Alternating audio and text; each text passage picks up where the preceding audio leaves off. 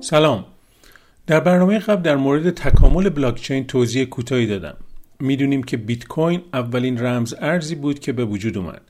با آنکه بیت کوین در نوع خود یک پدیده جدید بود و جای خودش رو به عنوان یک ابزار مالی دیجیتال غیر متمرکز که تحت اختیار شخص نهاد و دولت خاصی نبود باز کرد اما به زودی مشخص شد که محدودیت های زیادی در قابلیت های کد و برنامه نویسی کامپیوتری داره.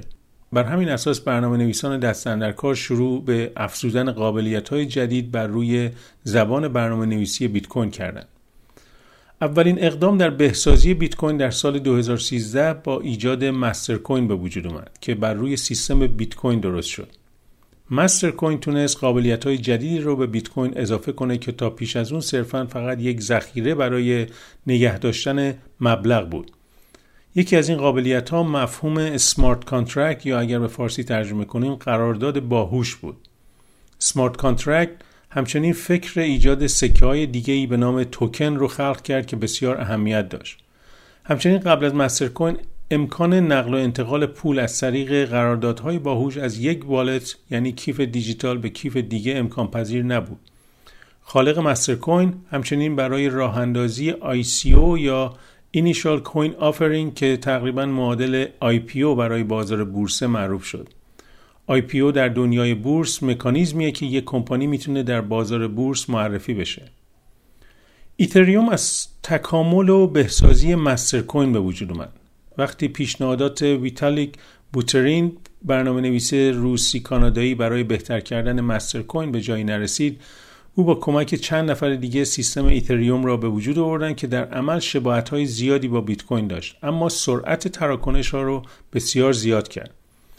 بگذارید برای اینکه یکی از کارهای تکمیلی اما ساده ایتریوم در مقابل بیت کوین را خوب متوجه بشیم یک مثال ساده بزنم. در نظر بیارید که شما به یک کافی شاپ میرید و می‌خواهید یک قهوه سفارش بدید. در جیب شما سه تا یک دلاریه و قیمت قهوه یک دلار و نیمه. شما باید دو تا یک دلاری رو به فروشنده بدید و در مقابل 50 سنت پس بگیرید. بیت کوین هم در اون زمان دقیقا به همین شیوه عمل می‌کرد. یعنی از طرف یکی از دوستانتون فکر کنید سه تا بیت کوین به والت شما یا همون کیف دیجیتالتون میومد و در همون موقع شما می‌خواستید به دوست دیگرتون یک و نیم بیت کوین بفرستید. شما مجبور بودید که برای این تراکنش دو تا بیت کوین بفرستید و نصف بیت کوین رو پس بگیرید. توجه می‌کنید که همین مشکل کوچیک چه حجم بزرگی از تراکم و شلوغی رو روی بلاکچین ایجاد می‌کنه. اما بعد از به وجود آمدن ایتریوم این روند سهل و آسان شد و شما می‌تونستید دقیقا مبلغ مورد نیاز رو یک جا به کیف دوستتون ارسال کنید. در مورد کیف های دیجیتال در یک برنامه دیگه مفصلا توضیح میدم. اما این موردی را که گفتم شاید ساده ترین چیزی بود که ایتریوم تونست به لحاظ برنامه نویسی حل کنه. ایتریوم تونست از element های بیت کوین و Mastercoin استفاده کنه و بر روی بلاکچینش اپلیکیشن های مختلف ایجاد کنه. ایتریوم قابلیت بیت کوین رو از یک حساب ساده پول, پول دیجیتال و ارسال و دریافت مالی فراتر برد و همونطوری که گفتم تونست از سیستمش استفاده کنه و برنامه های مختلف کامپیوتری رو که به DApp یعنی اپلیکیشن های غیر متمرکز معروفن درست کنه. یکی از این قابلیت ها NFT که شاید این روزها به گوشتون خورده باشه. مشهورترینش فروش اولین توییت جک دورسی به صورت NFT بود که در همین ایام نوروز امسال به قیمت دو میلیون و 900 هزار دلار فروخته شد. جالبه که بدونید خریدار اولین توییت جک دورسی مؤسس کمپانی توییتر که در تاریخ 21 مارس 2006 نوشته شده بود یک ایرانیه. NFT یک سند یا قباله دیجیتاله برای همه کالاهای مختلف. این کالاها می‌تونن به صورت NFT بر روی سیستم ایتریوم دارای مشخصه قانونی یا امضای دیجیتال منحصر به فرد بشن به یک شخص یا نهاد خاصی تعلق بگیرن. بیشتر هنرمندان، نقاشان و موزیسین ها می‌تونن کارهاشون رو در فضای مجازی از طریق NFT به ثبت برسونن و خرید و فروش کنن. در برنامه بعد این مبحث رو ادامه میدیم.